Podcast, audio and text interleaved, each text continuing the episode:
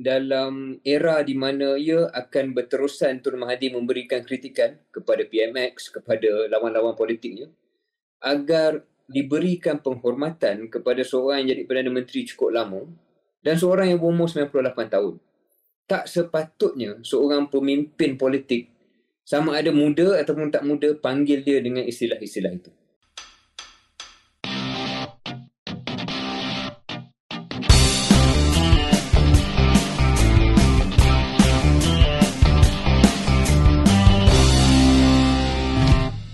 Assalamualaikum warahmatullahi wabarakatuh. Salam sejahtera. Selamat datang ke episod terbaru Keluar Sekejap, episod ke-66 sama dengan saya KJ. Saya Syaril Hamdan. Where are you? Uh, di Singapura. Hmm. I see. Um, mm-hmm. Adakah urusan kerja ataupun urusan bersukaria? Uh, urusan kerja. Bukan okay. urusan berjoli. Huh? Bukan urusan, urusan joli. Bukan urusan joli. Oh, joli. Ha. Okay.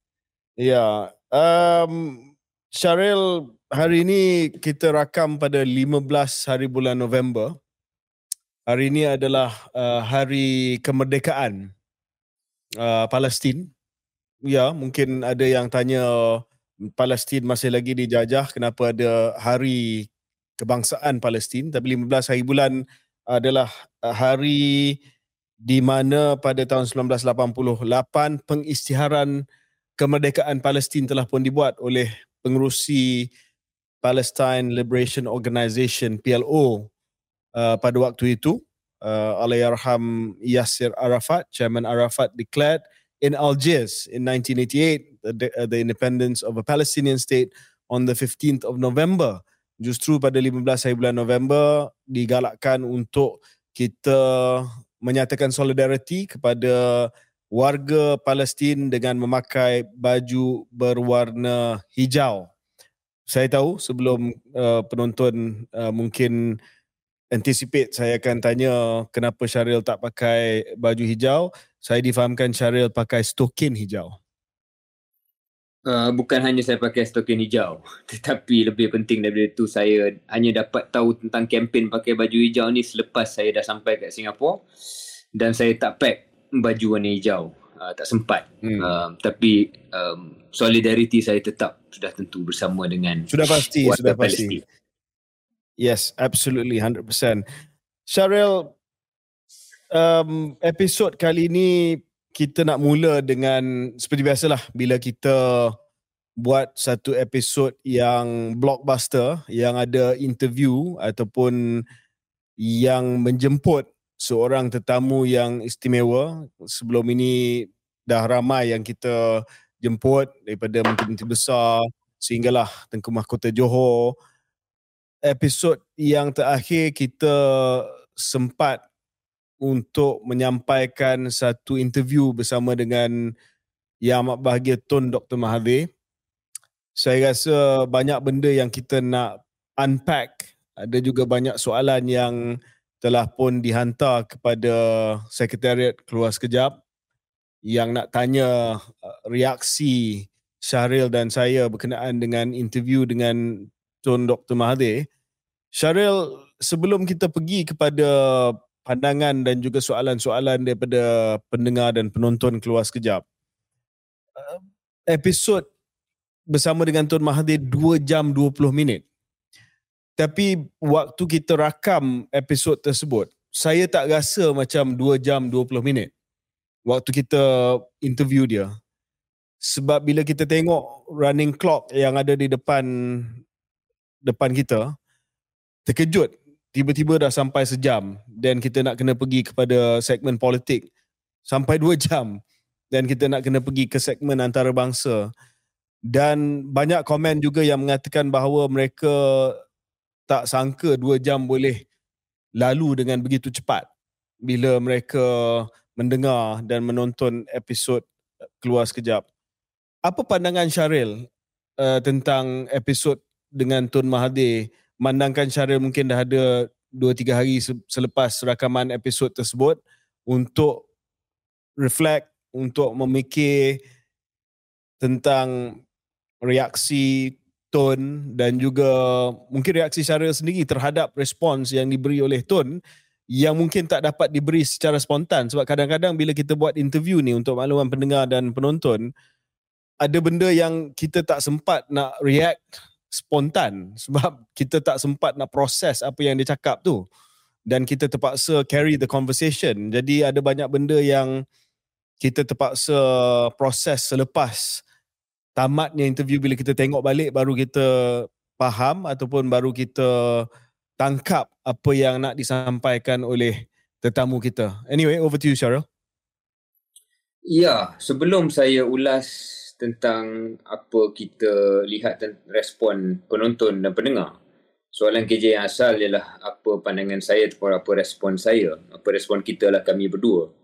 Uh, untuk saya, macam KJ katakan, um, tidak semua komen yang datang daripada tetamu kita apatah lagi bila tetamu kita adalah Tun Dr. Mahathir yang kita akan memberikan reaksi di situ juga. Tapi bagi saya KJ bukan sebab kita kena ambil masa untuk proses tapi personally sebab orangnya adalah yang amat berbahagia Tun Dr. Mahathir dan orangnya um, adalah seorang yang uh, jauh lebih berusia daripada kita. Jadi ada perkara-perkara tertentu yang kita reserve sikit lah kita reserve sikit um, uh, dan dan kita tidak terus uh, menerus menekan ataupun memberikan perspektif kalau perspektif kita berbeza daripada Tun itu itu sebab pertama sebab kedua KJ saya merasakan dalam keluar sekejap ni antara objektif kita apabila kita panggil tetamu untuk memberikan peluang kepada tetamu itu memaparkan sifat dan sisi mereka yang genuine yang otentik. Bukan sangat untuk kita uh, mempersoalkan walaupun ya akan ada persoalan yang kita timbulkan tetapi bila kita persoalkan, bila kita tanya, bila kita kritik sekalipun tujuannya untuk kita buat di keluar, keluar sekejap ni adalah untuk memberi peluang kepada responden itu memaparkan sebenarnya apa yang dipercaya. Sama ada orang tu adalah uh, apa ni menteri besar Kedah ataupun Tengku Mahkota Johor ataupun bekas Perdana Menteri kita selama 22 tahun dan 22 bulan. Jadi saya rasa itu yang pertama. Eh, dan mungkin itu long-winded cara saya untuk explain pada KJ bahawa I think it's no surprise to you. Uh, nombor satu, banyak perkara yang beliau ceritakan yang kita mendengar dan kita ada benda kita setuju, ada benda yang memang mungkin kita punya perspektif berbeza. Dan tak tak ber, tak tak itu ben, saya rasa benda itu jelas dalam uh, interview tersebut tetapi KJ yang yang membuatkan saya belajar uh, dalam pengalaman beberapa beberapa hari lepas bersama dengan Tun ialah I saw first hand saya nampak secara terus betapa decisive betapa tegas dan yakin Tun Mahathir terhadap kepercayaan dia. Dan dalam zaman di mana ramai ahli politik kadang-kadang menukar pendirian mengikut keadaan semasa, mencari populariti, mencari headline, uh, memastikan apa yang dia buat tu boleh menambah sokongan bukan mengurangkan sokongan. Saya ada rindu pada sifat kepimpinan macam Tun Mahathir yang walaupun mungkin ada sebahagian saya tak setuju dengan dia tetapi saya yakin yang dia amat-amat tegas dengan pendirian dia dan dia tak akan berubah semata-mata dia tengok orang berubah ataupun dia tengok trend berubah. Uh, and I think uh, we need more politicians like that. Ya, saya setuju sebab kalau nak dikatakan apakah jenis politician Tun Mahathir, saya dalam episod yang lepas telah memperkenalkan perkataan iconoclast. Seorang yang sentiasa mencabar uh, institusi yang sedia ada ataupun pemikiran yang menjadi pemikiran arus perdana pada waktu itu. Dan iconoclast ni adalah orang yang tak puas hati dengan arus perdana dan dia sentiasa kena cabar dan kena cuba tukar the prevailing uh, thinking of the time. Tetapi satu lagi yang saya tak sebut adalah jenis politician. Tun Mahathir adalah a politician of conviction. Maknanya dia seorang ahli politik yang mempunyai kesungguhan terhadap apa yang dia percaya dan dia bukan jenis yang suka untuk mengikut rentak semasa. Dia bukan politician yang performatif yang membuat persembahan berdasarkan kepada isu semasa ataupun trend semasa.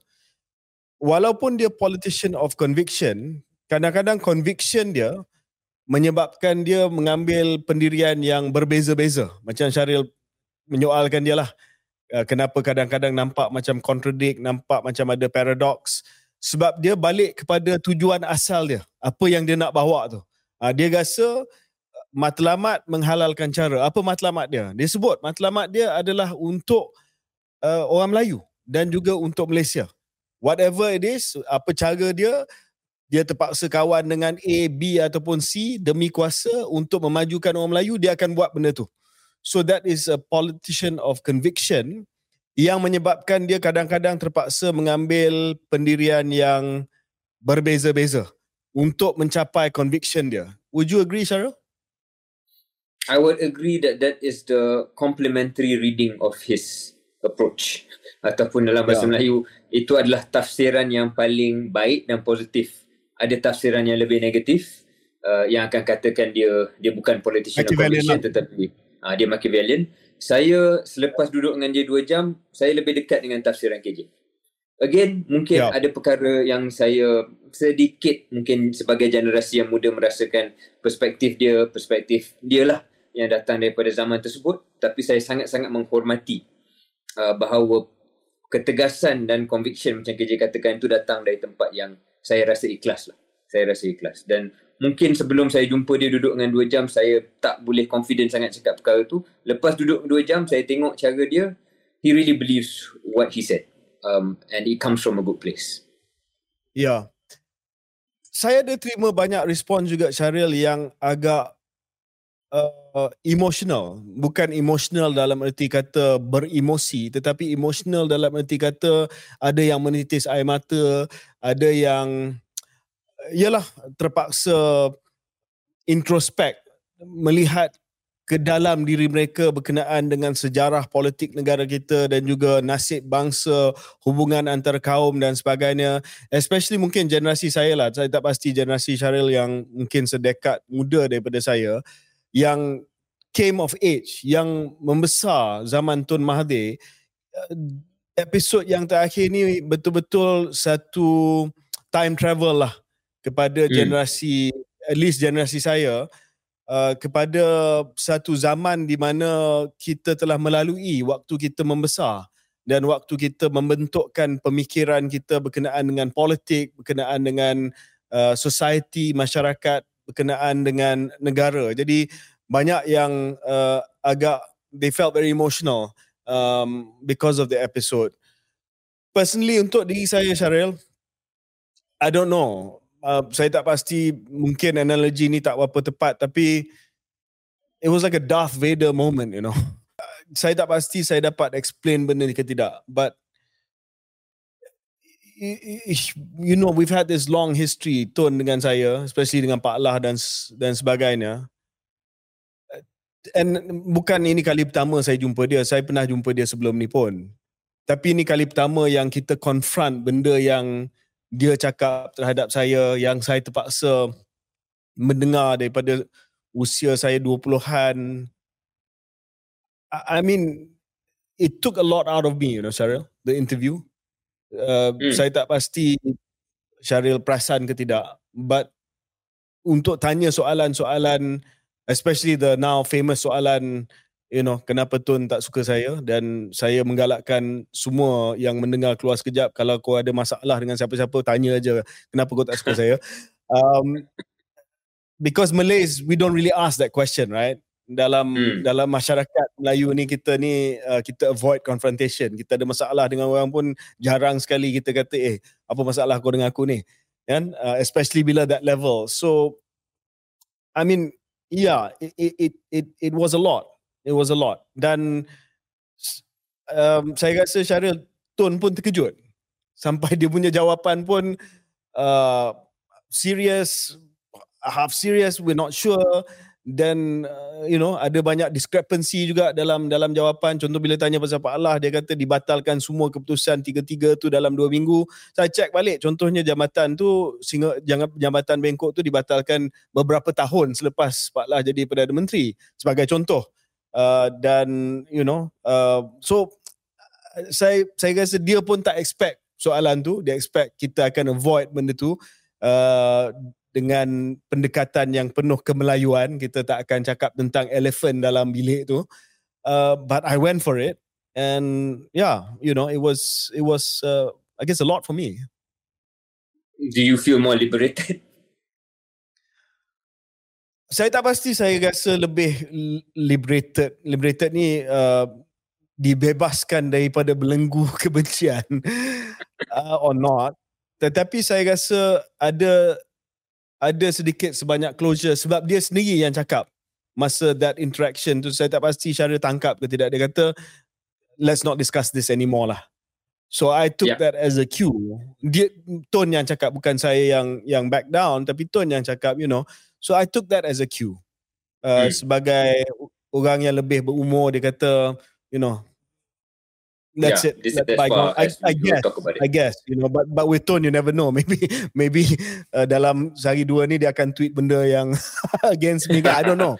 It's the one thing is tone is unpredictable. Tapi, uh, yeah, and and to have the opportunity to say to him, you know, jangan dengar cerita orang. Pak Lah also was his own man that had his own ideas that decided uh, urusan negara kita berdasarkan kepada pandangan dia sendiri dan dia tak nak jadi seorang yes man. I thought uh, you know there was some bukan nak kata closure sekali lagi tetapi at least ada sedikit sebanyak perbincangan yang telah pun meredakan keadaan uh, pada waktu itu. Syaril saya nak tanya sebab saya di pihak saya, Tun depan saya, Syaril di sebelah saya. Syaril detect ataupun kesan apa-apa animosity apa-apa rasa tegang ataupun rasa uh, kebencian antara saya dengan Tun tak? Nothing. Saya tidak dapat detect apa-apa kalau kita tak tahu tengahlah saya tiba-tiba datang daripada uh, alam lain dan tiba-tiba datang duduk di situ dan saya tidak tahu sejarah antara Tun dan KJ. Saya takkan bayangkan bahawa ada apa-apa sejarah yang gelap ataupun sejarah yang sedikit tegang antara kedua-dua individu itu. Uh, dan kalau saya boleh tambah KJ um, and obviously we don't want this episode to be entirely about individual relationships. Tapi saya tak tahu saya tak tahu KJ tahu atau tidak sewaktu saya kerja dengan KJ dulu dan dalam pasukan tim KJ uh, dalam pejabat. Waktu KJ bertanding uh, melawan Mukris dan juga Kriptoyo uh, ram, ada satu joke ataupun jenaka dalam pejabat yang mengatakan bahawa sebenarnya orang yang paling mirip Tun Dr. Mahathir Mohamad dari segi cara pembawaan politiknya adalah KJ. Uh, dan walaupun KJ time tu quote unquote bergaduh dengan Tun Mahathir, tetapi sebenarnya KJ lebih dekat sifatnya uh, dengan Tun Mahathir dari, uh, daripada apa yang KJ sedar ataupun apa yang KJ nak mengaku.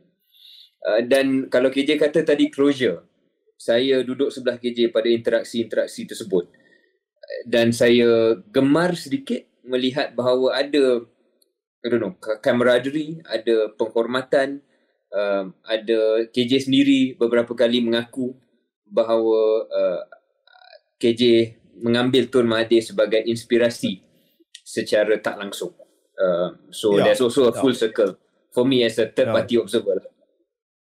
Ya, yeah, I mean, saya pun tak nak panjangkan benda ni. Tapi mungkin masing-masing ada preconceived notion. Uh, saya pun tak faham dia kata mertua yang bantu. I, I also don't know siapa yang dimaksudkan. Uh, by the time saya lawan Mukris, as you know, Syaril, my own mother-in-law had passed away. So I'm not sure who he meant. But anyway, you know, so those things are all blurred. And I think, you know, many years have passed. Banyak tahun telah pun berlalu. And kita dah ada certain uh, certain image of the other person. Or oh, dia ni uh, so and so. Um, and my view to him was was in a particular way. So i i thought yalah um, walaupun benda tu agak tak selesa um, untuk audience dan dan penonton pendengar mungkin dia nampak benda ni sebagai combat sport seronok lah KJ dengan uh, Tun Mahathir belaga kan I mean it wasn't like that. it wasn't like that. And secondly I didn't go into it like that right Sharil yeah. saya tak masuk ke interview tu nak nak uh, settle a score ataupun nak letakkan dia dalam keadaan yang yang tidak selesa. Dan saya rasa dia pun sama juga. Tone pun sama juga. So bagi mereka yang suka tengok orang gaduh ni um i guess you know uh, ya, benda tu tak berlaku dan itu bukan pendekatan kita kat keluar sekejap macam saya sebut tadi that's not the point it's not to settle any personal scores um, yeah. at all it's ni cuma Syaril, penghayatan yeah. kita secara individu Ya, yep. Syaril, um, hmm bila saya baca komen-komen uh, penonton dan dan juga pendengar kita saya bukan saya nak angkat podcast ni sebagai satu bahan rujukan yang penting sangatlah. Saya rasa dalam apa saja yang kita buat kita kena berwaspada kepada a sense of self importance um, kita rasa apa yang kita buat ni yang paling hebat. Tapi secara sedikit sebanyak, apa yang kita buat dekat podcast ni, ada juga sumbangan nilai sejarah dia. As you know, the Malay community in particular, um, antara masalah sejarah kita adalah written history kita. Sejarah bertulis tamadun Melayu ni sangat-sangat kurang. Uh, okay, kita adalah uh, sejarah Melayu, uh, kita ada hikayat Hang Tuah dan sebagainya. Tetapi bila kita kaji balik kepada sejarah ketamadun ketamadunan Melayu, ramai yang akan membuat uh, rumusan bahawa mungkin selain daripada abad ke-20, antara kelemahan uh, sejarah Melayu adalah the lack of um, written history. Kita oral oral history. Kita banyak kepada sejarah yang disampaikan secara lisan dan kadang-kadang sejarah yang disampaikan secara lisan itu terputus. Saya rasa we are doing a a, a service to history, Sharil, because again saya tak nak menaikkan rasa penting podcast ini sangat, tetapi macam interview dengan Tun Mahathir, saya rasa itu adalah bahan rujukan yang penting. 20-30 tahun akan datang. Uh, waktu tu ialah time have, has passed and and you know we we've gone by already. And uh, orang boleh tengok sebab bukan semua benda ni dibukukan dan bukan semua akan baca. Budaya membaca kita masih lagi lemah. So kalau ada sedikit nilai sejarah kita start benda ni sebab nak kurangkan jurang antara perbincangan politik dengan masyarakat dengan rakyat saya rasa satu lagi matlamat Syaril is to always also remember that sumbangan keluar sekejap kepada sejarah nanti sebagai marker, sebagai tanda kepada zaman kita. So satu hari nanti orang boleh rujuk kepada video kita ni dan dia boleh faham apa yang berlaku pada waktu itu di Malaysia. Ya, amin. Saya mengharapkan perkara itu berlaku. Uh, ya, sama macam GJ bukan kita nak self uh, oriented ataupun feel so self important.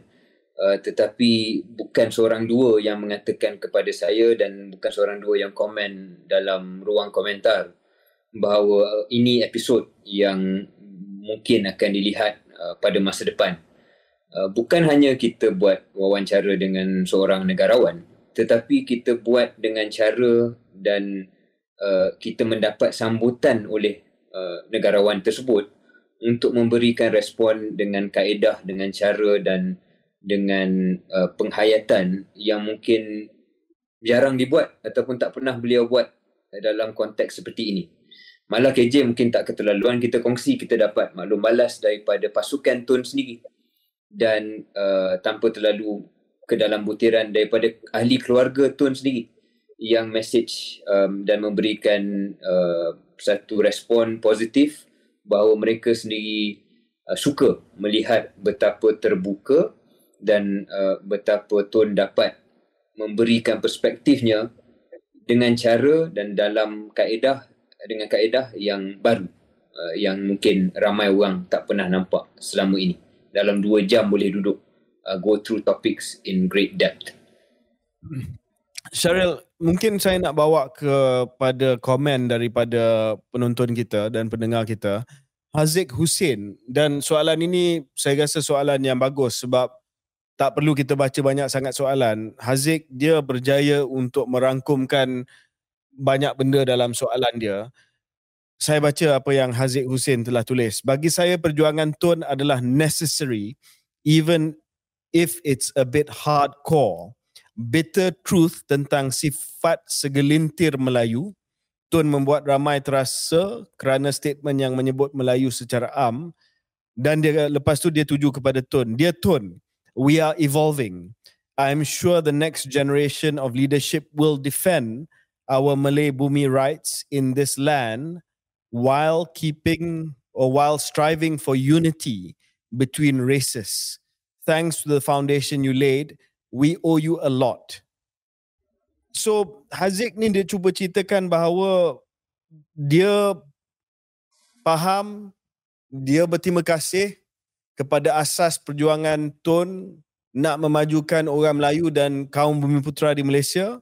Pada masa yang sama dia nak jaga perpaduan di kalangan kaum di Malaysia dan dia tak nak melihat bahawa kemajuan dan perjuangan untuk orang Melayu dan orang bumi putera comes at the expense uh, adalah sesuatu yang menyebabkan hubungan kaum itu semakin uh, lemah dan semakin retak. Kalau saya boleh masuk KJ, uh, dalam erti kata lain, apa yang Haziq katakan adalah perspektif Haziq dengan Tun Mahathir mungkin berbeza, tetapi Haziq sangat-sangat berterima kasih atas jasa Tun Mahathir. Dan saya rasa itu juga pendirian saya. 99% the same. The views may be different, tapi kita takkan ada di tempat seni tanpa sumbangan orang macam Tun dan generasi dia. Okay, another one mungkin uh, Syaril nak juga bagi response daripada Yusuf Hashim 8622. His political strategy is the ends justify its means whether it is right or wrong. Itu tafsiran dia lah. He was a hmm. doctor and wanted to be a lawyer. As a doctor, he was trained to be a problem solver for his sick patients patient. And as a lawyer he has to do the same with social problems. From the podcast he has all the answers for dismissing his deputies and his rival politicians and believes that he is dead right in doing so. He is a strategist to make sure he gets what he wants and is consistent all the way but the public and listeners can form an opinion on him as a PM for 22 years. His answer on his failure to win in Langkawi is a good example. To conclude, his strategy is to make the rakyat believe that he is above all others and any offender will be prosecuted. This mm-hmm. podcast revealed his real characteristic both in speech and body language. Basically, uh, Yusuf Asyik nak kata dia ni rasa dia saja yang betul lah. Yeah. Um, dengan cara saya sendiri saya ada bertanya soalan yang sama kepada Tun kalau KJ ingat. Uh, saya kata yep. seolah-olah semua orang lain salah. Uh, point saya lah macam Tun saja yang betul lah kan. Dan saya rasa itu perspektif yang saya memang nak lontarkan pada beliau bukan sebab saya sengaja nak sebut tapi memang ramai orang di luar akan mahu kita nak mendengar apa respon Tun dan seperti mana komen yang KJ bacakan tadi Tun is Tun lah. dia uh, dia tidak akan Uh, menerima kritikan itu kerana pada dia macam kerja katakan he's a politician of conviction and one of his conviction is like is that dia yang betul.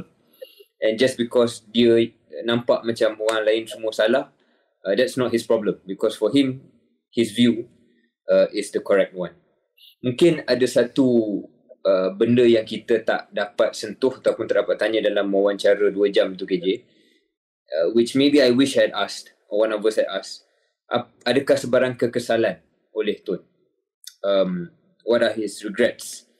At 98 years old uh, menjadi pemimpin negara dua kali dan yalah, banyak kali uh, aktif dalam politik berdekat-dekat di sepanjang hayat beliau. Apakah kekesalan-kekesalan terhadap diri dia sendiri?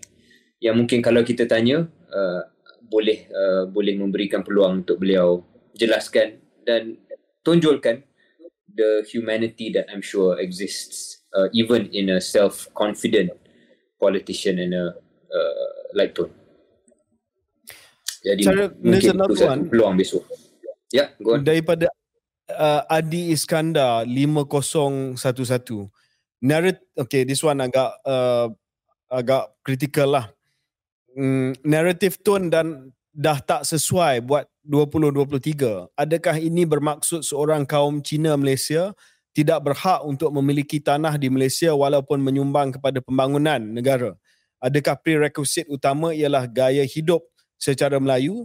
Apakah talian seorang anak muda Cina atau India kepada negara China dan India? Adakah bermaksud Tun mahu perkataan bangsa Cina dihapuskan dan terma baru digunakan di Malaysia? Tun isn't making any sense with his ideas. Maybe in 1953 it does but not in 2023 maybe uh, saya saya dulu Syaril saya rasa sebab itulah buat kali pertama saya rasa uh, Tun dengan jelas mengatakan bahawa bangsa Malaysia itu adalah satu usaha ke arah asimilasi. Saya tak pernah dengar ya. dia cakap begitu jelas sekali. Sebab Betul. sebelum ini saya nampak bangsa Malaysia ada yang tanya kenapa uh, kita tak tanya berkenaan dengan uh, sekolah-sekolah aliran sekolah. Sebab ada yang kata kenapa tak tanya Tun sewaktu jadi PM dengan kuasa yang besar majoriti 23 tak dia tak dia tak apa mansuhkan sekolah-sekolah vernacular, sekolah jenis kebangsaan Cina, sekolah jenis kebangsaan Tamil dan sebagainya. Uh, saya tak tanya sebab saya tahu jawapan dia dan memang tertulis dalam buku. Um, he acknowledged that it was a bit too late to do that. Sebab itu dia promote uh, konsep sekolah wawasan di mana tiga sekolah yang berhampiran diklusterkan dalam satu compound menjadikan ia sebagai sekolah wawasan yang ada sekolah kebangsaan, sekolah Cina, sekolah India. Uh, that was what sekolah wawasan was. So uh, dan sekolah wawasan konsep sekolah wawasan itu menjadi satu pendekatan polisi ke arah merealisasikan bangsa Malaysia. So di situ kita nampak bahawa the bangsa Malaysia originally was more integrationist kan Syaril.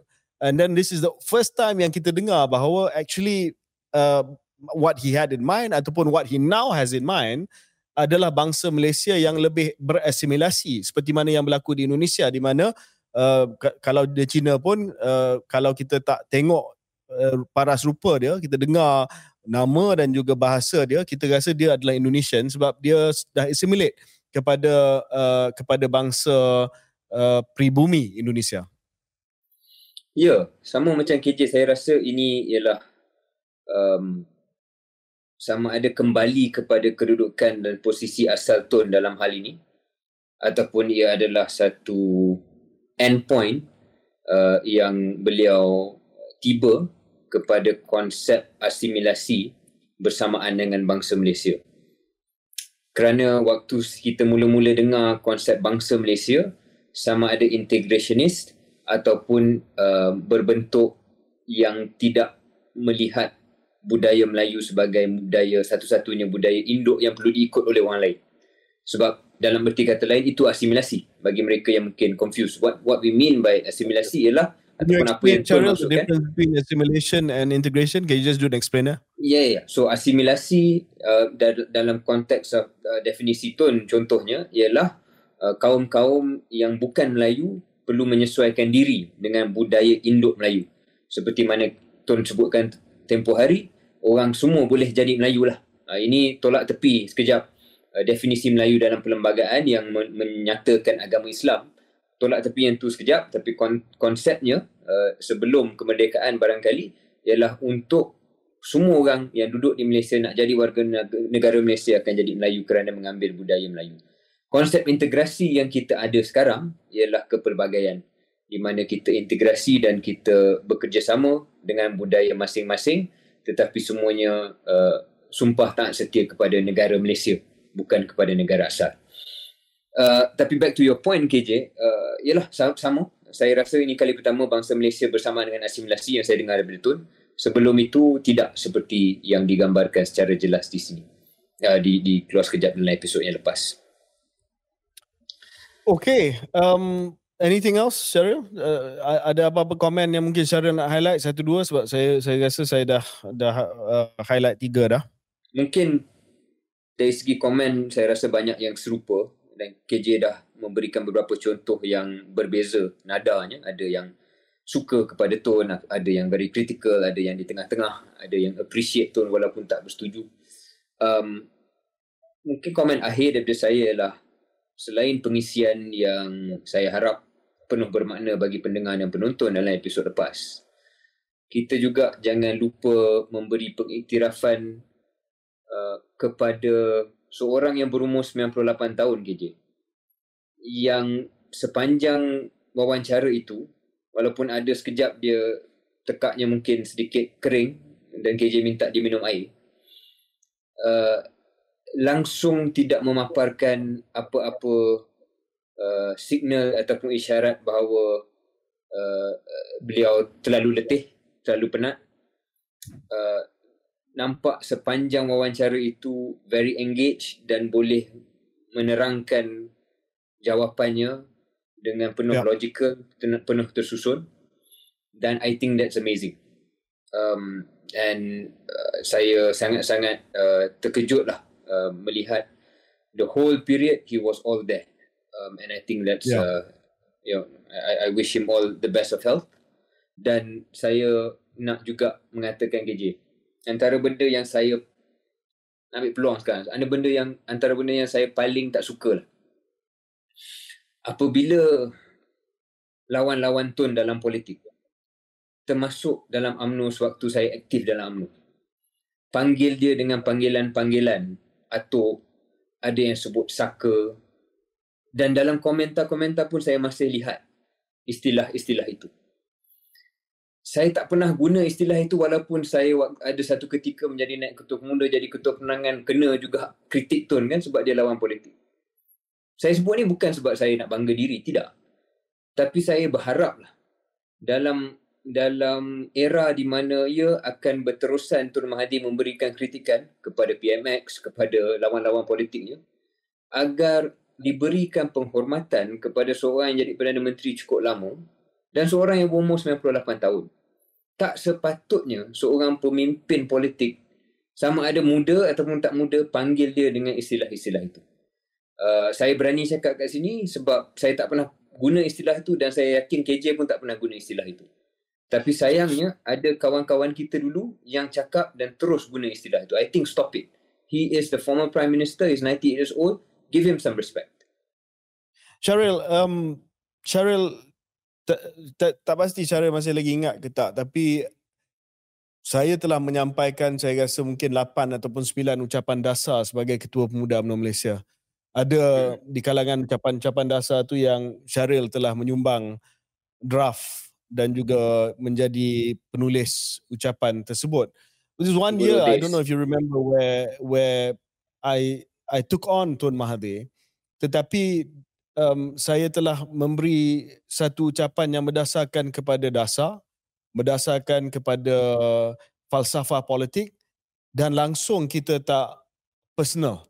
Walaupun yeah. ada banyak benda yang uh, Tun sendiri telah tuduh pada waktu itu seperti mana yang kita dah bincang dengan beliau.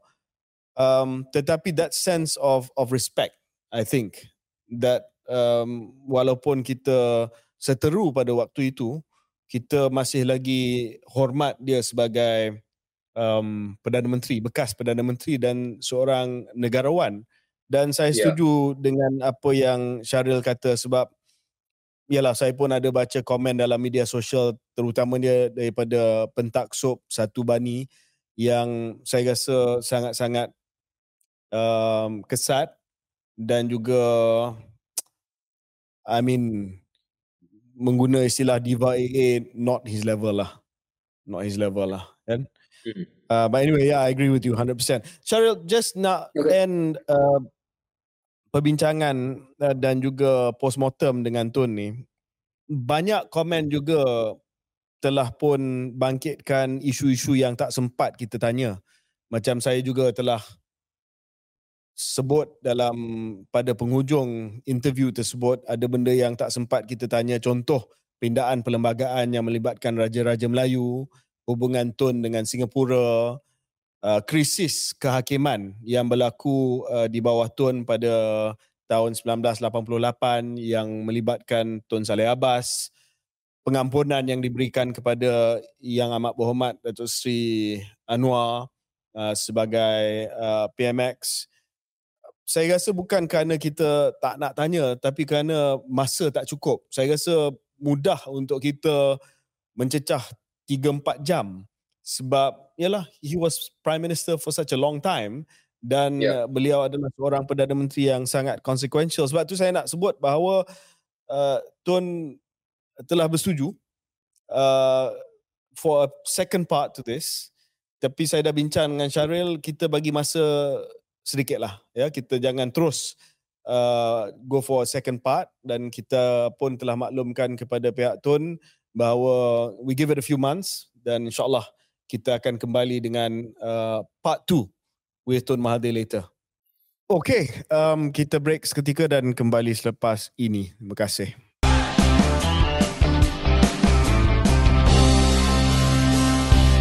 Selamat kembali ke episod ke-66 podcast keluar sekejap. Syaril, kita dah selesai bincang berkenaan dengan reflections on the Tun Mahathir interview. Uh, saya nak beralih pula kepada isu antarabangsa dan ini adalah sidang kemuncak tergempar OIC, Organisation of Islamic uh, Conference yang telah pun diadakan di Riyadh baru-baru ini berkenaan dengan genosid yang sedang berlaku di Gaza. Pertamanya saya rasa penting untuk kita menggunakan istilah yang tepat.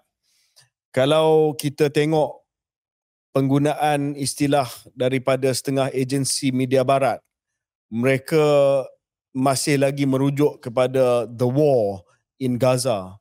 Seolah-olah ada perang antara uh, Palestin dengan Israel. Saya rasa istilah yang tepat adalah genocide. This is not a war. Yep. This is not yep. a conflict. It's a genocide dan uh, ini adalah uh, ethnic cleansing. So let's use the the proper term for it. Uh, Syaril, uh, seperti mana yang kita dapat melihat rumusan dan juga deklarasi yang dibuat oleh OIC dan kenyataan yang dikeluarkan uh, oleh OIC boleh dikatakan sebagai kenyataan yang tidak sangat luar biasa lah. Mereka uh, telah uh, mengecam, mengutuk macam biasa. Uh, mereka juga telah uh, menuntut supaya Majlis Keselamatan Pertubuhan Bangsa-Bangsa Bersatu, the United Nations Security Council, uh, membuat resolusi yang tegas dan uh, mengikat supaya menghentikan pencerobohan dan juga genocide yang dibuat oleh uh, Israel rejim Zionis. Mereka juga uh, minta supaya menggesa supaya tidak ada sokongan diberikan oleh kuasa-kuasa besar terutamanya Amerika Syarikat uh, terhadap uh, rejim Zionis uh, rejim uh, Tel Aviv. Uh, dan of course uh, PMX telah minta supaya ada genjatan uh, senjata yang dibuat secara segera immediate uh, ceasefire. Uh, dan uh, Malaysia uh, menyokong uh, usaha untuk uh, melihat kepada kewujudan uh, negara Palestin yang merdeka yang berdaulat berdasarkan kepada sempadan 1967 dan uh, East Jerusalem sebagai ibu negara uh, kepada negara berdaulat tersebut.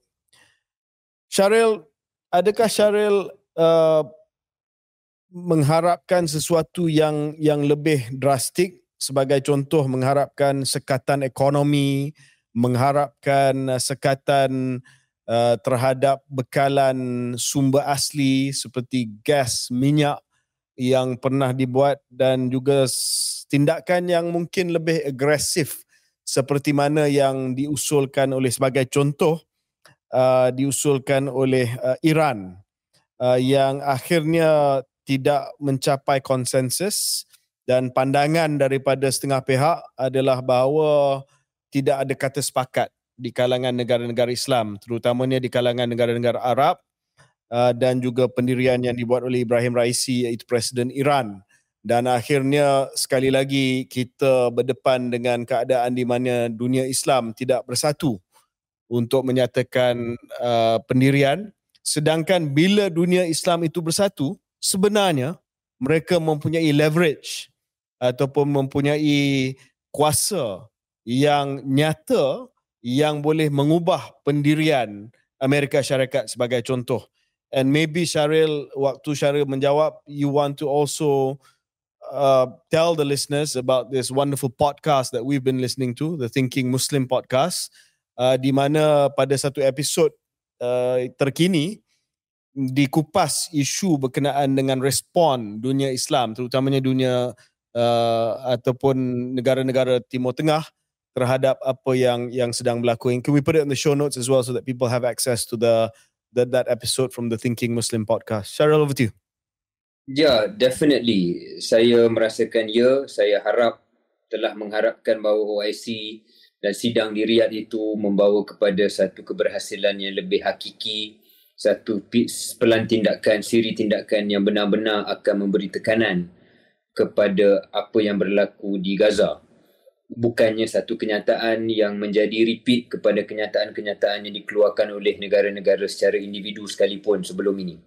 Jadi ada kekecewaan di situ. Tapi pada masa yang sama tidak terkejut. Kerana seperti mana KJ terangkan, sekali lagi trend ini seolah-olah jelas bahawa dunia Islam dan negara-negara Islam tidak mampu bersatu untuk Palestin. Uh, tidak boleh sependapat untuk Palestin dan seperti uh, yang dikupas oleh episod terkini The Thinking Muslim yang KJ rujuk tadi oleh Sami Hamdi, uh, ada persaingan antara negara-negara Islam itu sendiri. Uh, persaingan sudah tentu biasa berlaku antara mana-mana negara, antara mana-mana kaum, antara mana-mana perkumpulan. Tetapi sudah tentu kita mengharapkan apabila ada satu tragedi kemanusiaan, genosid yang berlaku, semua itu akan ditolak tepi untuk satu objektif yang lebih baik ataupun lebih murni. Tapi malangnya, uh, real politik dan juga um, sifat negara-negara dan sifat-sifat uh, kita sebagai individu dan kemanusiaan at least mereka yang memimpin negara-negara tersebut tak mampu mencapai kepada ideal tersebut. KJ selain daripada podcast The Thinking Muslim yang saya mengharapkan semua dapat dengar bukan hanya orang muslim tetapi pendengar-pendengar dan penonton keluar sekejap yang bukan muslim kerana episod itu terutamanya uh, tidak sangat menyentuh tentang uh, tentang Islam ataupun ajaran Islam secara langsung tetapi lebih pada analisa geopolitik uh, tentang negara-negara Islam. So sangat-sangat recommend episod itu. Satu lagi ialah seorang tokoh agama yang saya jumpa bersama dengan KJ di Amerika Syarikat, uh, Numan Alihan yang memberi khutbah di Melbourne 4 atau 5 hari yang lepas KJ. I'm not sure if you've seen it. Uh, satu khutbah uh, uh, Jumaat barangkali lah, khutbah Jumaat uh, yang beliau berikan yang lebih menyentuh kepada ayat suci Al-Quran tapi memberi pesanan ber, ber, berlandaskan tafsiran ayat suci Al-Quran tentang ujian yang Allah Subhanahu Wa Taala berikan kepada manusia baik ujian apabila ada kesusahan ataupun ujian apabila kuasa diberikan kepada orang Islam bagaimana orang Islam menggunakan kuasa itu Uh, dan beliau uh, memberikan uh, penceritaan daripada zaman Nabi Musa alaihissalam, Firaun dan bagaimana uh, apabila orang Islam diberikan kuasa apabila Firaun tidak ada ujiannya juga akan tiba. Adakah kita menjadi pemimpin yang adil ataupun kita juga menjadi pemimpin yang zalim? Sebab kalau kita tahu dan kita juga tahu apa yang berlaku di zaman itu adalah the Israelites. Kaum itu juga yang ditekan oleh ataupun di, di, di menjadikan mangsa Firaun dan mereka mendapat kuasa apa yang mereka buat dengan kuasa sama juga dengan orang Islam satu satu khutbah yang benar-benar memberi uh, kesan kepada saya dan saya rasa kita kongsi juga dalam show notes kini Syaril balik kepada rujukan yang pertama iaitu Sami Hamdi uh, Sami Hamdi ini adalah seorang komentar ataupun political commentator. Saya rasa dia ada sebuah uh, political company risk consulting ya. company uh, dan dia banyak keluar di Al Jazeera dan sebagainya. Dia mempunyai pengetahuan yang luas tentang negara-negara Islam. Uh, salah satu take away ataupun rumusan yang saya tertarik daripada podcast Thinking Muslim tu adalah betapa at least sekarang lah betapa sensitifnya dan betapa peduli dia pemerintah-pemerintah negara-negara Islam terhadap uh, sentimen rakyat mereka sendiri dan hmm. mereka sangat takut bahawa sekiranya dasar luar mereka berkenaan dengan genosid di Gaza ini tidak memenuhi kehendak sentimen rakyat mereka, mereka bukan hanya akan berdepan dengan tentangan daripada rakyat tetapi barangkali boleh hilang kuasa.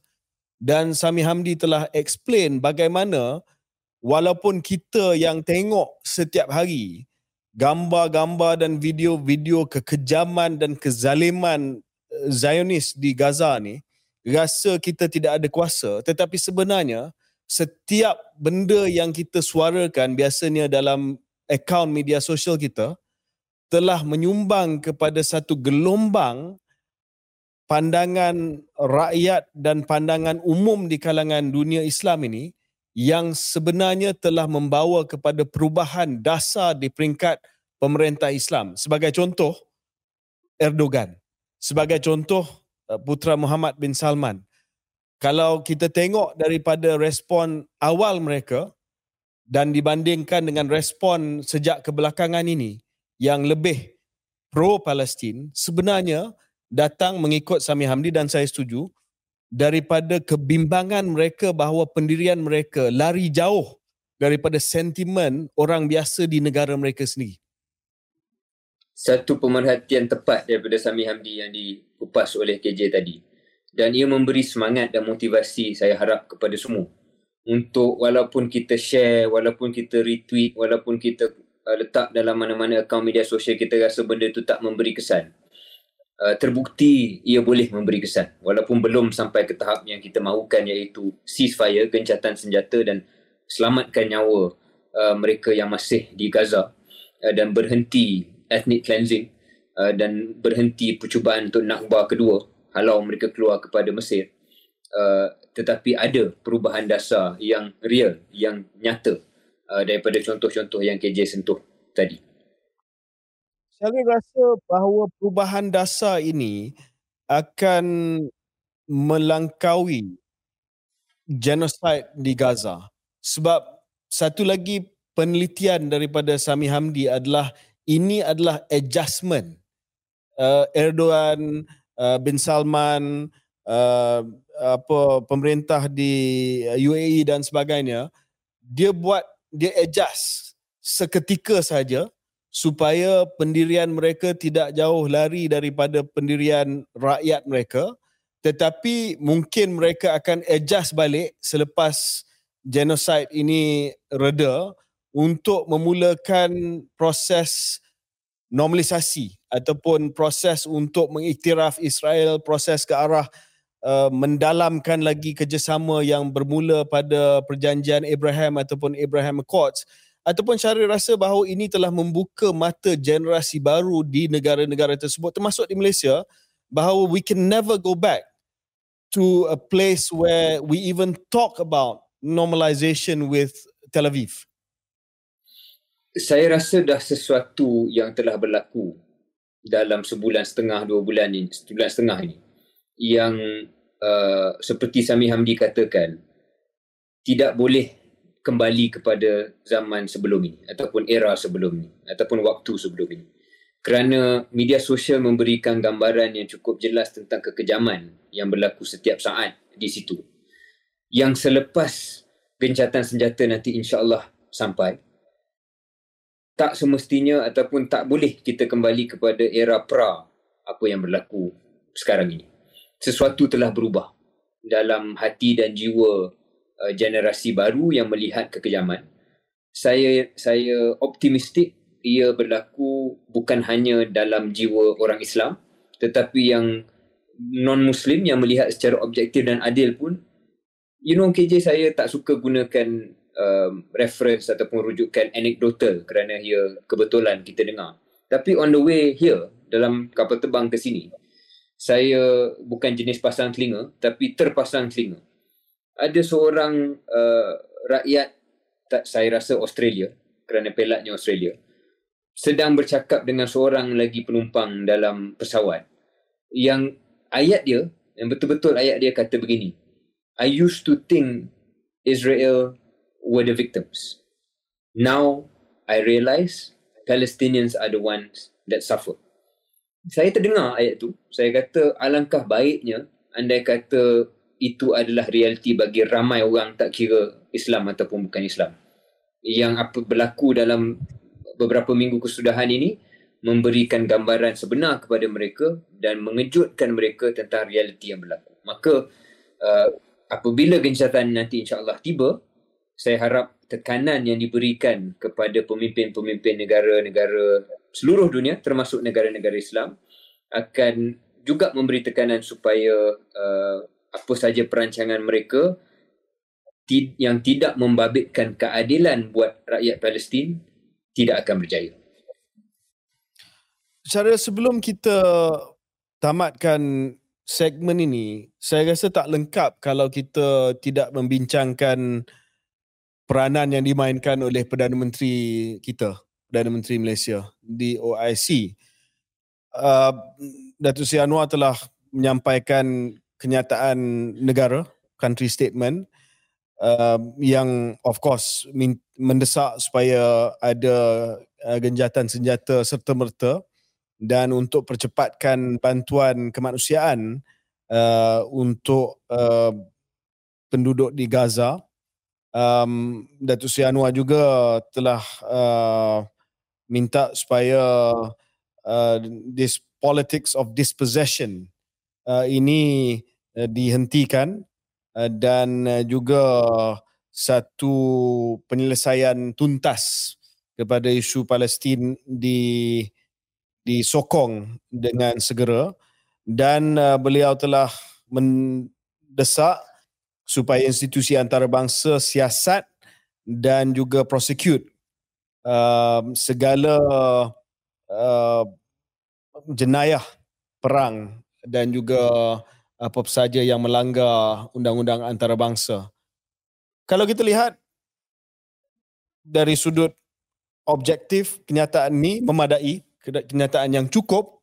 Saya rasa kenyataan kenyataan yang yang acceptable. I mean nothing nothing wrong dengan kenyataan tersebut.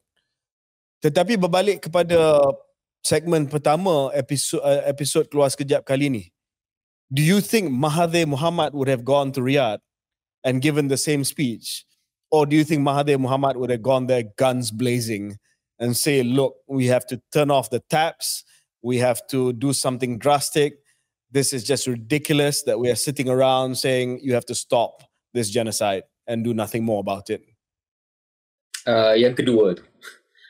Uh, saya rasa tu Mahathir kalau dia masih Perdana Menteri dan terutamanya uh, terutamanya PM keempat time tu dan kalau perkara ini berlaku, tragedi ini berlaku zaman beliau, um, saya rasa dia akan beri tekanan yang lebih direct, yang jelas dan dia akan minta uh, untuk sekatan minyak, dia akan minta untuk langkah-langkah yang lebih konkret. Yang dia sebut sendiri dalam episod kita, uh, saya rasa dia ya. akan buat perkara itu. Ya. Saya tahu benda ni idea yang yang tak masuk akal lah. Tetapi uh, I'm just going to say it anyway you know what would have been completely out of the box? Uh, untuk menandakan keyakinan diri dia terhadap uh, keyakinan uh, diri terhadap diri sendiri dan juga untuk meletakkan Malaysia di peta dunia dalam hal ini. And again it's a ridiculous suggestion in, in practice but it would have been out of the box. Uh, was for Anwar Ibrahim to have appointed Mahathir as minister mentor and send him to Riyadh to represent Malaysia. Uh, yeah, then, that was never you know, going to happen. of course, it would never happen. But I thought, you know, you know, imagine that this this because uh, kita kena akui bahawa bila Malaysia pergi ke persidangan OIC, kalau pemimpin biasalah, Uh, dia punya gravitas dia lain. Tapi kalau macam Syaril kata, especially berkenaan dengan isu Palestin ni, kalau Mahathir Muhammad masuk dalam dewan tu, uh, dia punya gravitas lain sikit. Yeah, of course, yeah. it's not going to happen lah, but yeah, you know. just just putting it out there anyway before so, you close this uh, part KJ sebelum sebelum kita yep. beralih ke mungkin topik lain um, satu lagi perkongsian tentang Tun Mahathir yang saya nak luahkan di sini pada umur 98 tahun barangkali uh, di uh, senja kehidupan beliau. Saya dah melihat kita dah melihat legasi Tun Mahathir di mata setengah rakyat Malaysia. Ada yang suka ada yang sangat-sangat tak suka. Saya ada sedikit kegembiraan melihat bahawa walaupun kita tak langsung mahu apa yang berlaku di Gaza sekarang tetapi ia secara tak langsung uh, dan secara kebetulan memberikan peluang dan platform kepada Tun Mahathir bukanlah kembali relevan kerana beliau sentiasa relevan tapi mengingatkan rakyat Malaysia bahawa dalam hal ini he was unrivaled. Dan tiada lagi individu Malaysia bukan hanya Perdana Menteri tidak ada seorang pun rakyat Malaysia yang ada gravitas macam KJ katakan yang ada uh, mendapat penghormatan sama taraf seperti mana Tun Mahathir dalam dunia Islam and I'm happy that at 98 uh, he has a chance to reassert uh, his identity um, as a as a fighter uh, on this issue. Yeah, and maybe just one last point from me, Sharil. Just ini observation yang lebih luas kepada dunia Islam lah. Saya rasa selepas isu yang berkaitan dengan Palestin ni if there's one thing that we have to invest in as as the muslim world is really into science and technology because inilah saya nampak untuk masa depan bukan saja sekarang adalah senjata yang sangat-sangat uh, ampuh one reason why kita masih lagi mengikut rentak dan naratif negara-negara barat adalah kerana kita terbelakang dari segi sains dan teknologi. And this fits into the Mahathirian worldview perfectly. Bahawa this is what we need to do to catch up. Bukan hanya genjatan senjata bukan hanya sekatan bekalan minyak dan gas dan sebagainya tetapi untuk menguasai sesuatu supaya kita tidak bergantung harap kepada dunia barat remember what Sami Hamdi said the three reasons why uh, Arab Arab Saudi sebagai contoh uh, nak ada normalization dengan dengan um, Israel dengan regime Tel Aviv. Satu of course strategic uh, considerations vis-a-vis Iran. Yang kedua kejayaan wawasan 2030 antaranya kurangkan kebergantungan kepada minyak dan lebih kepada sains dan teknologi. Dan yang ketiga, this is what Sami Hamdi said, nuclear technology that they wanted nuclear technology. So it comes back to to a lot of about about knowledge and and uh, science and technology. Apa KJ kata betul? Um, and I know this might sound very unsyariah like and un-KJ like, tapi also satu benda yang basic thing is is I mean go back to scripture lah. If you're a Muslim leader, you should kind of know what is right and wrong. And when your brothers are being slaughtered, um, and you worry about you know short term economic prosperity uh, there's something wrong that's what i want to say Okay, kita break seketika dan kita kembali uh, selepas ini uh, dalam segmen yang terakhir.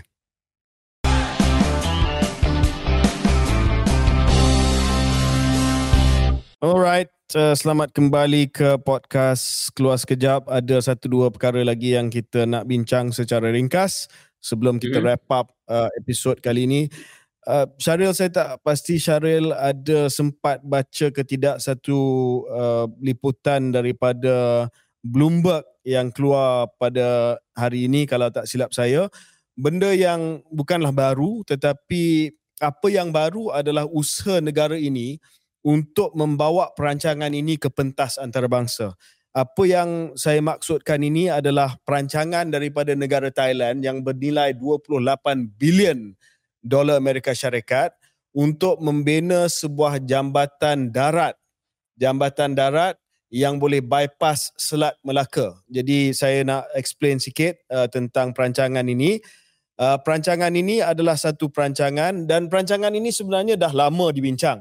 Sebab kalau kita tengok laluan uh, perairan yang diguna oleh sebahagian besar daripada kapal-kapal yang nak membawa kargo daripada barat ke timur dan timur ke barat, uh, mestilah melalui uh, Selat Melaka. Kalau tak silap saya 60% daripada um, kargo maritim melalui uh, Selat Melaka dan saya rasa lebih daripada 150 kapal setiap hari akan melalui Selat Melaka. Ini membawa produk-produk yang dieksport oleh gergasi ekspor China ke barat dan membawa segala keperluan uh, sumber asli China sebagai contoh minyak dan sebagainya daripada Timur Tengah pergi ke China. Jadi ini laluan yang sangat-sangat strategik. Sebenarnya Malaysia dan juga negara-negara jiran kita seperti Indonesia dan Singapura adalah custodian penjaga kepada perairan yang antara perairan yang paling bernilai uh, dalam dunia iaitu Selat Melaka dah berpuluhan tahun ada cadangan yang keluar daripada Thailand yang mahu supaya Selat Melaka ni dia tak payah lalu lah.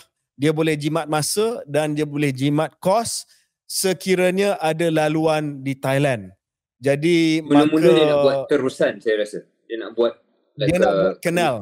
Ya. Kenal ya, terusan. Dia nak dia nak dia, dia nak buat kenal, dia nak buat tebusan. Terusan terusan terusan terusan Suez terusan. lain topik tu terusan tu terusan dia nak buat terusan so pada asalnya dia nak buat uh, terusan terusan ni maksudnya dia potong tanah dia potong hmm. tanah dalam dunia ini ada dua terusan yang signifikan uh, Cheryl put you on the spot can you educate ataupun can you share as an explainer with our listeners what are the two important canals in the world Uh, satu ialah uh, terusan Suez uh, yes. yang selalu menjadi apa ni dipanggil uh, apa pun east of Suez. I don't know if you've heard that. I'm sure you've heard that before. Um, yeah. Iaitu satu terusan yang memudahkan laluan. Satu lagi yang mana KJ? Remind me. So east of Suez, so uh, for example, Cheryl is the best leg spinner the east of the Suez which uh, I'm not sure because Pakistan and and India there is Suez. Anyway, yes, you're right. Suez Canal sebab kalau tidak melalui terusan Suez, kapal kena uh, circumnavigate around Africa. They have to go uh, yeah. south. Uh, of South Africa and basically go around will take a lot of days. The other one, of course, is the Panama Canal. Panama uh, Canal. terusan Panama. Panama. Uh, supaya kapal-kapal tidak perlu uh, melalui selatan Amerika Selatan dan mereka boleh terus cut through. Um, so um, memang the other one yang nak dibuat adalah kanal terusan di uh, Kra. Kra ini adalah kawasan di selatan Thailand yang merupakan kawasan darat Thailand yang paling narrow supaya mereka nak buat kanal di situ. Tapi sampai hari ini tak jadi perancangan tersebut. Sebab satu, kos dia tinggi dan yang kedua, kerisauan berkenaan dengan kesan kepada alam sekitar. Jadi the isthmus, the canal at the isthmus of Kra never materialized. Tetapi sekarang Perdana Menteri uh, Thailand uh, Srita Tavisin telah pun pergi ke San Francisco sempena dengan persidangan APEC uh, Asia Pacific Economic Cooperation di mana Perdana Menteri kita pun ada dan juga negara-negara uh, Asia Pacific atau berantau Asia Pacific akan uh, mengadakan persidangan bersama dengan Presiden Joe Biden.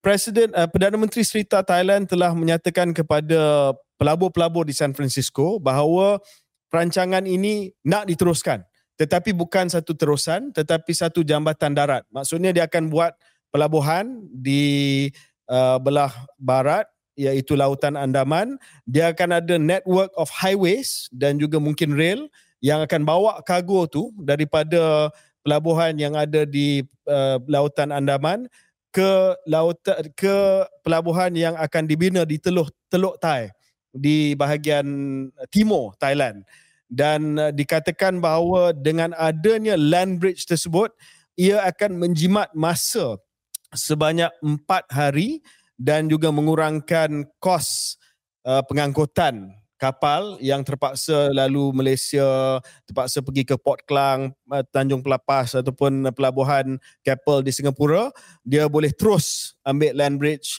dan dia boleh jimat masa.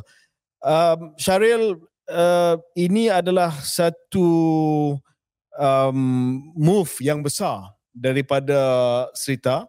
Dia tahu yang dia pergi ke APEC, dia tak boleh datang tangan kosong. Dia pergi dengan satu um, satu manuver yang besar, satu manuver bukan hanya manuver ekonomi yang besar tetapi satu manuver geopolitik yang besar sebab dia juga telah memaklumkan kepada pelabur-pelabur kepada China dan Arab Saudi bahawa ini adalah sesuatu yang mereka perlu uh, melabur untuk memudahkan uh, pelaburan dan juga perdagangan antara dua negara. Sekarang dia pergi ke Amerika Syarikat pula dan dia kata ini dah dapat uh, dah menaikkan minat daripada Arab Saudi dan China. Takkan Amerika Syarikat yang juga bimbang dengan masalah yang mungkin boleh berlaku di Selat Melaka sebab Selat Melaka ni satu selat yang sangat narrow dan ada banyak isu berkenaan dengan uh, dikatakanlah isu dulu dulu piracy dah kurang tapi masih lagi ada masalah dengan jerebu. Bila ada jerebu ia akan uh, melembabkan navigation di Selat Melaka uh, dan juga ini adalah satu hedge. Jika apa-apa berlaku di Selat Melaka uh, dia ada insurance iaitu Land Bridge Thailand what are your thoughts Syaril about this move by Prime Minister Srita uh, sangat-sangat ambitious, sangat-sangat beraspirasi dan saya menunggu melihat respon daripada Amerika Syarikat misalnya. Uh, kerana kita tahu mereka walaupun sekarang ni sibuk dengan situasi di Ukraine dan uh, sibuk menyokong uh, sekutu mereka Israel tapi masih lagi uh, berminat barangkali dengan situasi geopolitik uh, di di rantau kita uh, dengan persaingan kuasa besar bersama dengan China. Um, tetapi um, saya saya rasa walaupun begitu ada persoalan-persoalan tertentu yang perlu dinontarkan saya sempat baca artikel yang KJ rujuk itu. Dia kata 28 bilion US dollar. Dia kata boleh uh, mengurangkan juga uh, bukan hanya risiko tapi mengurangkan tempoh uh, sesuatu kargo itu sebanyak 4 hari tak perlu melalui Selat Melaka tak perlu melalui Singapura macam KJ uh, sebutkan. Uh, tetapi juga boleh menyelamatkan kos mengurangkan kos banyak 15% uh, jadi di situ ada sedikit persoalan lah bagaimana sebegitu banyak boleh dijimatkan uh, melalui land bridge ini. Uh, so itu butiran-butiran itu belum lagi dikongsi dan saya berminat untuk membaca dengan lebih mendalam kalau perkara ini berlaku dalam satu ketika masa depan, ia sangat-sangat memberi kesan saya saya kira kepada pelabuhan-pelabuhan kita lah dan pelabuhan Singapura di sini. Uh, kerana saya boleh bayangkan begitu banyak kargo yang akan memilih ataupun akan melalui terusan itu. Uh, land bridge tersebut bukan terusan lagi tapi land bridge itu. Kalau option itu diberikan satu realiti yang boleh menguntungkan dari segi komersial. Ya, Syaril, uh, ada dua perkara yang yang saya nak uh, sentuh tentang uh, perkara ni. Yang pertama adalah saya pun tak berapa pasti dari segi penjimatan yang dicanangkan oleh Perdana Menteri Thailand itu. Sebab mengikut apa yang saya dah baca, pandangan daripada persatuan-persatuan logistik dan sebagainya, sebenarnya penjimatan yang dapat diperolehi uh, mungkin tidak tinggi sangat. Sebab akhirnya uh, mereka yang buat transshipment mengakui bahawa bukan mudah untuk ambil kargo daripada kapal, keluarkan kargo itu, letak atas lori. Lori itu kena bawa kargo itu daripada pelabuhan yang ada di Lautan Andaman di uh, pantai barat, barat. Thailand ke pantai timur ke uh, Teluk Thai dan load balik kargo itu dan mereka kata kalau ada penjimatan kos mereka tak nampak ada penjimatan kos yang besar. Kalau ada hmm. penjimatan masa pun dia tak nampak penjimatan masa yang besar. Sebab dikatakan 4 hari. Nak buat operasi itu semua akan ambil 2 3 hari. Dan lainlah kalau kita sebut tentang terusan Suez. Jarak antara terusan Suez dengan Cape of Good Hope iaitu selatan daripada jauh. Afrika Selatan sangat jauh uh, jarak daripada selatan Thailand dicadangkan land bridge ni kepada uh, teluk um, uh, apa Malacca Strait dan juga apa Singapura Johor Singapura dan sebagainya bukanlah jarak yang yang um, yang jauh jadi hari lah. uh, Uh, lebih kurang begitu. So saya nampak bahawa ini uh, adalah satu hard sell daripada Thailand melainkan ini adalah geopolitical play. Uh, yeah. seperti mana yang saya kata kata tadi lah cerita akan cakap dengan China bahawa uh, okey Selat Melaka ni banyak didominasi oleh Amerika Syarikat ataupun uh, uh, didominasi oleh negara seperti Singapura yang rapat dengan Amerika Syarikat. Jadi kamu perlu kepada satu uh, terusan yang kamu boleh kontrol ataupun dia pergi kepada Amerika Syarikat dan kata uh, you perlu satu hedge satu insurance kepada kebergantungan kepada uh, kepada uh, apa nama ni Melaka Strait Straits of Melaka. Uh, why not buat uh, dengan Thailand? Kalau you tak buat dengan Thailand China akan uh, dominasi uh, land bridge ni. So mungkin dia tengah buat geopolitical bargaining lah dengan dua-dua negara tersebut So kalau itu tujuan dia dan bukan sangat kepada feasibility sebab banyak feasibility dah dibuat berkenaan dengan isu ini dan uh, didapati bahawa memang tak feasible tetapi lebih kepada satu geopolitical play uh, kita jangan pandang ringan kepada usaha ini ya. Walaupun kita rasa bahawa the Malacca Strait is still not too congested masih lagi uh, ada ruang untuk um, untuk Uh, menjadi laluan kepada volume kapal yang sedang uh, menggunakan uh, Straits of Malacca dan juga walaupun ada peningkatan volume tetapi kita tak boleh ambil mudah uh, perancangan ini sebab saya nampak ini adalah macam saya katalah uh, satu cadangan yang ambitious yang mungkin uh, kita perlu berwaspada kepada uh, cadangan tersebut. Ya, kita akan pantau. Ya. Okey, uh, Syaril, um, ada satu lagi yang saya nak sentuh ini secara uh, sepintas lalulah berkenaan dengan GEG e ni sebab uh, ialah dah jadi polemik dan saya cuma nak memberi respons kepada berita yang keluar bahawa kononnya peruntukan GEG e dikeluarkan daripada undang-undang kawalan merokok sebab peguam negara sekarang ni kata bahawa peruntukan itu melanggar perlembagaan unconstitutional. Uh, saya tak nak panjangkan cerita ni kita boleh uh, mengupas dalam episod yang akan datang. The only thing I want to say Syaril is macam mana waktu saya bawa rang undang-undang yang uh, yang sama kita dah buat pindaan kepada kebimbangan yang dibangkitkan pada waktu itu uh, ada yang kata draconian dan sebagainya. So kita dah amend benda tu. Tapi soal peruntukan itu masih lagi sama. Sama seperti mana yang saya bentangkan dan sama seperti mana yang dibentangkan oleh menteri pada waktu ini tiba-tiba jadi unconstitutional waktu saya bawa AG's chamber ataupun um, jabatan peguam negara tak cakap bahawa benda ni unconstitutional. Tiba-tiba dia unconstitutional. So saya tak pasti di mana konsistensi daripada penguam negara sebagai penasihat undang-undang kepada kerajaan.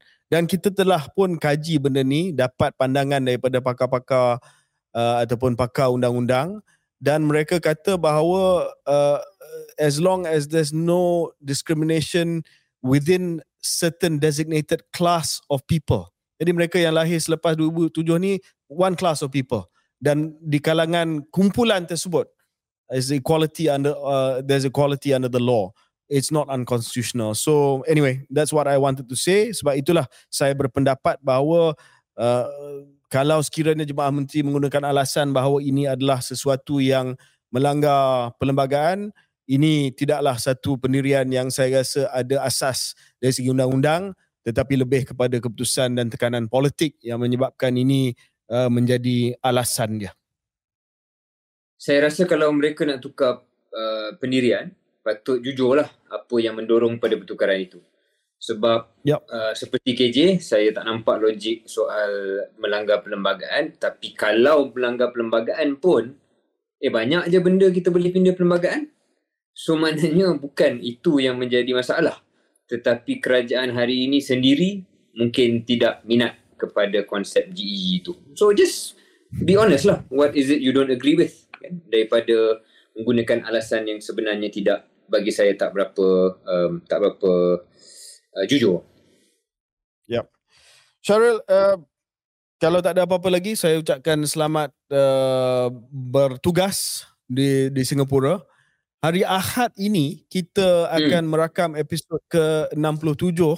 Um, saya rasa tak adalah uh, kita nak simpan sebagai surprise. Uh, kita akan mengundang uh, sahabat keluar sekejap, collaborator kita, uh, Dr. Ong Kian Meng. Uh, untuk Ventures. sekali lagi untuk sekali lagi bersama uh, untuk memberi pandangan berkenaan dengan isu-isu ekonomi terutamanya dan mungkin dia nak bagi maklum balas sikit lah tentang apa yang Dr. Mahathir sebut tentang DAP dalam interview tersebut dan kita yeah. juga akan uh, menjemput uh, siapa dia Sarah? Kita akan menjemput uh, ahli ekonomi Bank Dunia untuk Malaysia. I think that's what his designation is. Lead economist for Malaysia for the World Bank. Apurva Sani. Okay.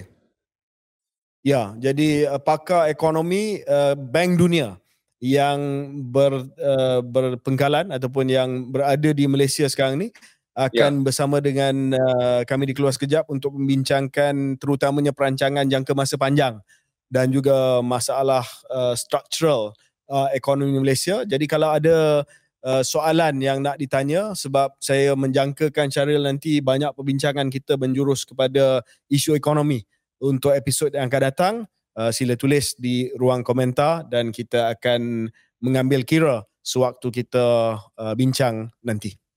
Sedikit lagi KJ sebelum kita tutup episod ini. Uh, sedar atau tidak sudah hampir setahun uh, pilihan raya 15 dan hampir setahun pembentukan kerajaan Madani. Barangkali akan ada episod dalam masa terdekat ni kita buat review sedikit KJ saya rasa uh, tentang prestasi ya. kerajaan, apa yang baik, apa yang mengecewakan dan juga mungkin juga uh, refleksi tentang keluar sekejap antara kita berdua before we we call it um, the end of the year sebab mungkin kita nak break sedikit pada hujung tahun nanti. Setahun sudah berlalu, Madani muncul kembali. Okay, alright. Okay, alright. See you.